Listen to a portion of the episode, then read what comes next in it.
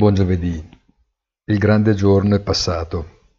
La Fed ha alzato i tassi ufficiali nell'esatta misura, mezzo punto percentuale, che il mercato si attendeva. Ha inoltre detto che dal prossimo 1° giugno incomincerà a ridurre il proprio portafoglio, e tutto ciò pur in presenza di un contesto in cui la parola incertezza domina. Ma a far esplodere l'entusiasmo di Wall Street, a questo punto forse votata al peggio, che si è tradotto in un rimbalzo diffuso dell'ordine del 3% e un recupero molto più modesto ma comunque significativo dei treasuries, sono state le parole dello stesso Powell, che ha escluso un intervento di politica monetaria ancora più drastico il mese prossimo. Bastone e carota, sebbene gli effetti veri del cambio di marcia effettuato si potranno vedere solo col passare dei giorni, superate le reazioni emotive della notizia.